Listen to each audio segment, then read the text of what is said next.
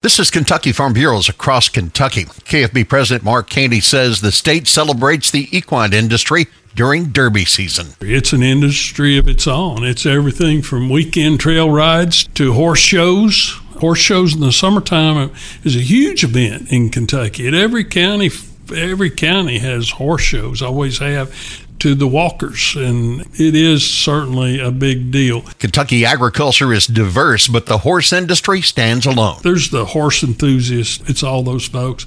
It's the, the dress and the attire for some. They just can't get enough of, of seeing people dress up and all that. And then there's the political aspect of it. So if, if you are a candidate for anything, you're going to be there. You're going to be glad handing a lot of people. Thoroughbreds are popular at Churchill and Keeneland, but horses are big across the Commonwealth. This is Across Kentucky.